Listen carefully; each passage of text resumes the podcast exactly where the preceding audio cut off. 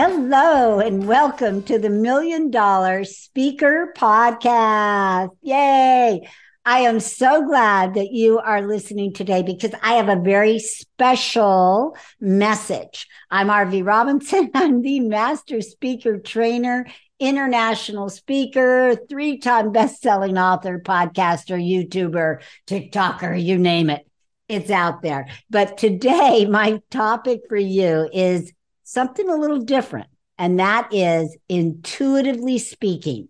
That's right. Intuitively speaking, I am going to teach you how to speak from the gut. That's right.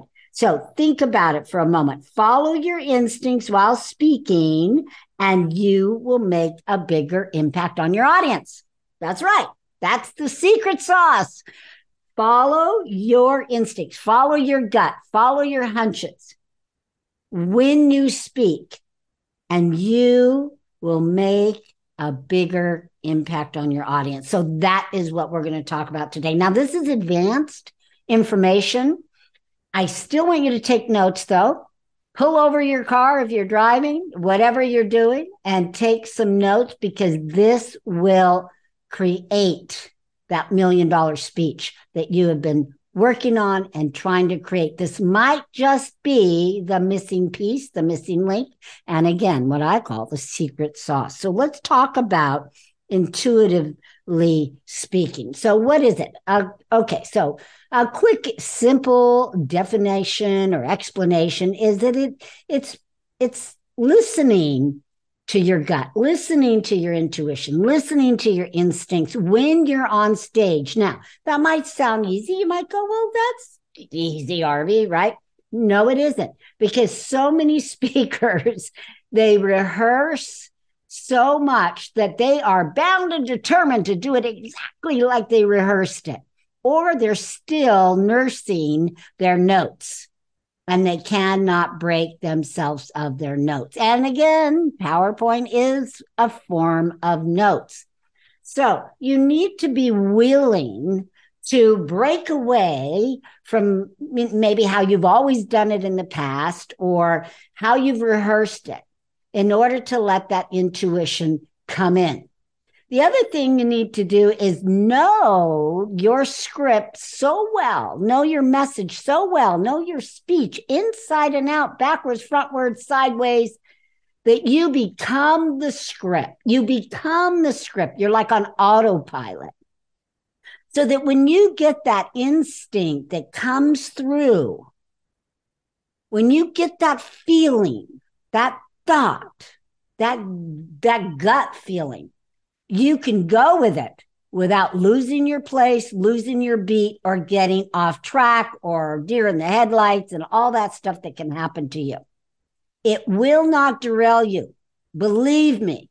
So you need to practice so much, which I say one hour for every 2 minutes of presentation, 1 hour for every 2 minutes. So that means just cut it in half. People go, oh, well, I can't add that.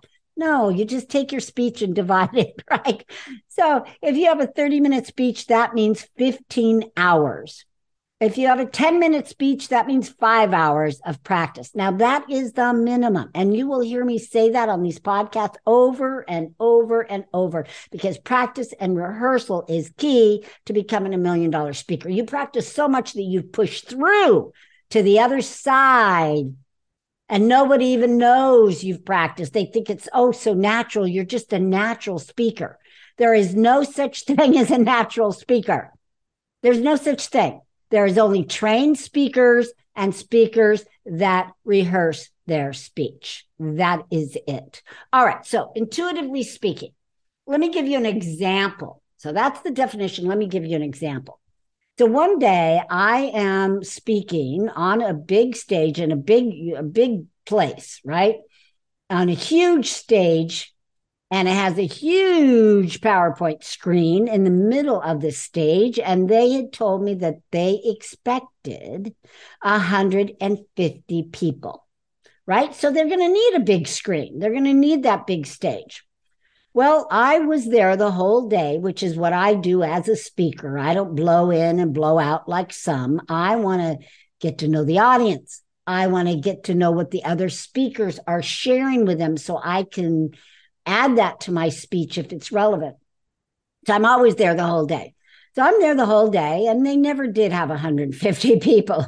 They might add 60 at one point, maybe 65, but it dwindled down to by the time I spoke in the afternoon, it was about 50. Now, this was a big auditorium, lots of chairs, lots of space. And of course, all the audience was distributed, throughout the space. So I looked around and I knew immediately, instinctively, I knew this is not going to fly. Even though the other speakers continued to use their PowerPoint on stage, that's not the kind of presentation that I wanted to give. So I threw away my PowerPoint. I didn't even stand on stage. It was a high stage. Instead, I came down to the floor where the audience was, and I invited them to come up and sit in the first couple of rows near me. I didn't even use a microphone that day. I wanted to have an intimate experience. I wanted to get to know them, and I wanted them to get to know me. And that was the right thing to do. I followed my instincts. I followed my intuition. And they appreciated it and actually bought from me because I was up close and personal. So important to follow those intuitive impulses. And you have to act on them immediately. You can't wait and go, well, I'll see what's going on. No, you've got an instant, bam, to respond, to act, to move, to adjust. You have to do it immediately within seconds. All right? That's one form, right? It was the place. And that's happened to me many times. There was another time where I'm speaking in Las Vegas. I'm at the Rio Hotel. Once again, they expected 200 people. They had a speaker line up like you wouldn't believe. Every speaker, headliner was there. And I'll name a few names so you know what I mean. But there was Marshall Silver. There was Bill Walsh. There was the late Bernie Dorman.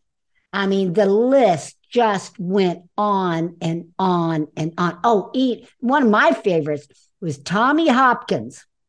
Remember Tommy Hopkins? What a nice guy he is. He wrote the book on selling real estate like years and years ago. Well, he teaches sales now, and he's just a delight, a sweetheart, great speaker, all of it. I mean, just a sweetheart. Anyway, so here I am on this big stage, and of course, all the heavy hitters went first. And then I get on stage, and again, it's a big room. It's a small group. And once again, I invited the group. Now, I did stay on stage, but once again, I invited them up to be intimate. But here's what was different. People were in the back and they were talking loud. I mean, it was a big room and I could hear them. It was very disruptive. And my instincts told me to say something, right? Not let it go. So I, in the kindest, sweetest tone of voice, said, excuse me, people in the back of the room, excuse me, can I have your attention? And they gave me their attention. And I simply said, I'm wondering if you could give us the same respect that we gave you. And that's all I said. They walked out of the room and the audience cheered. Yay! Because I took care of them. Again, follow your intuition. Follow your instincts, your hunches, and do it immediately. But again, you can't always do that if you're not the script. If you haven't become the script, which is beyond memorization, it's when it's on autopilot and you know. Now, another way that instincts can kick in, and this is really important, is when you're in an audience, you're sharing your presentation, you're sharing your message, And all of a sudden you get this instinct that you need to share a particular story that maybe you weren't planning on telling, but that there's someone in the audience that needs to hear that story, that needs to hear that message. You can only do that if you're already the script, if you've become the script. You can insert a story. You can insert an example. You can insert anything you want if you already know the script. And so that's the beauty, is you're going to help someone. It's a story somebody in there needed to hear. Now, you can start out by saying, I wasn't planning on sharing this story, but someone in here needs to hear it. You can say that outright. That's perfectly fine. Or you can just launch into the story, either one. But what's important is for you to share that story. And again, not have it derail your speech. How do you not derail your speech? By becoming the script. How do you become the script? By practicing at least 1 hour for every 2 minutes of speech. That's how you become the script.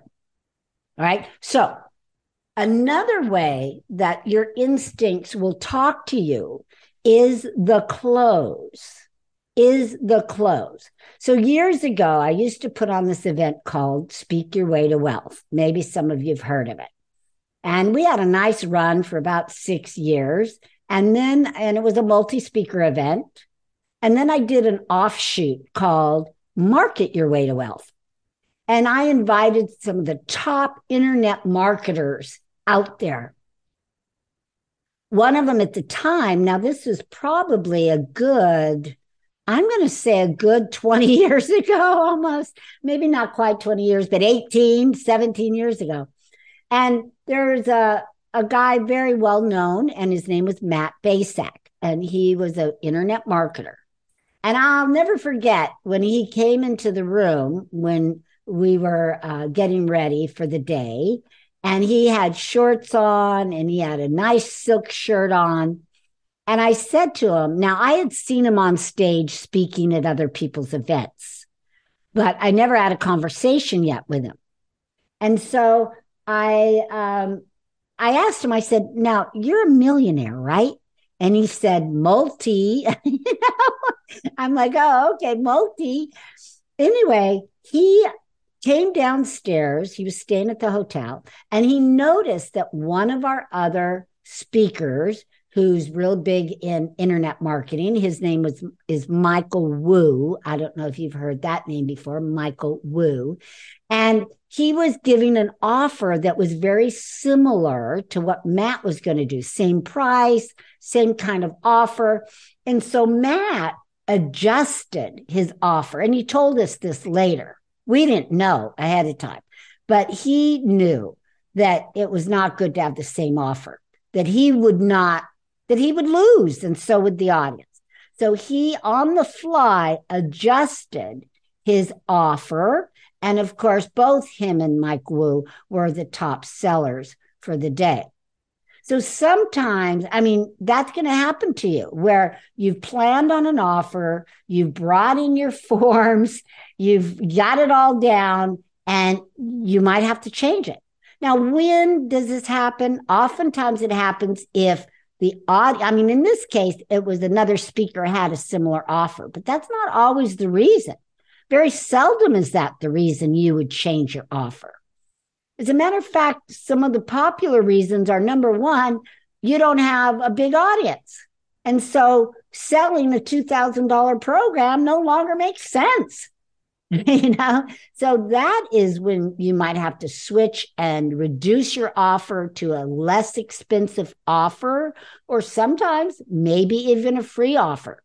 You could do a free offer where you get them into a free workshop and at least you have a candid audience, and then you can upsell them to a $2,000 program.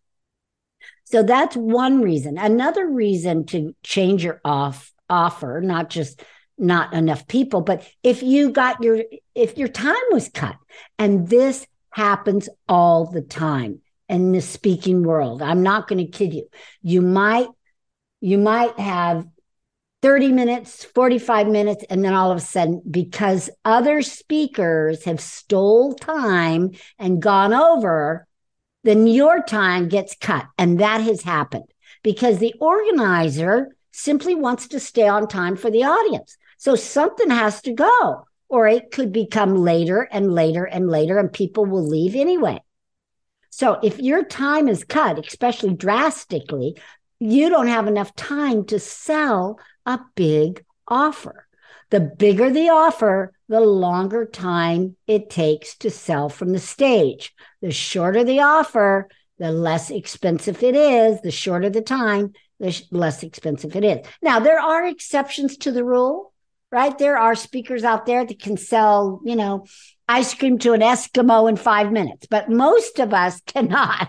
Most of us have to love on our audience, build rapport, give them value, seed along the way, and a lot of different techniques in selling. So unless you're one of those unique that can sell, ice cream in a blizzard, then you need more time. So that's another reason that you might change your offer. But again, your instincts will tell you.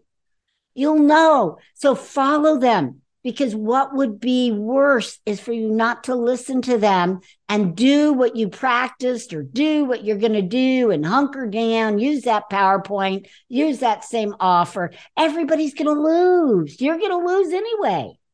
Oh, well, that's the way I always practice. No, you need to be flexible. And the way to be flexible is to practice more and become the script. So always listen to your intuition and always act on it immediately. And that's how you can become a million-dollar speaker. All right. So I hope you liked the lesson today. Again, this is advanced information, intuitive speaking, and act on it immediately. Bye for now.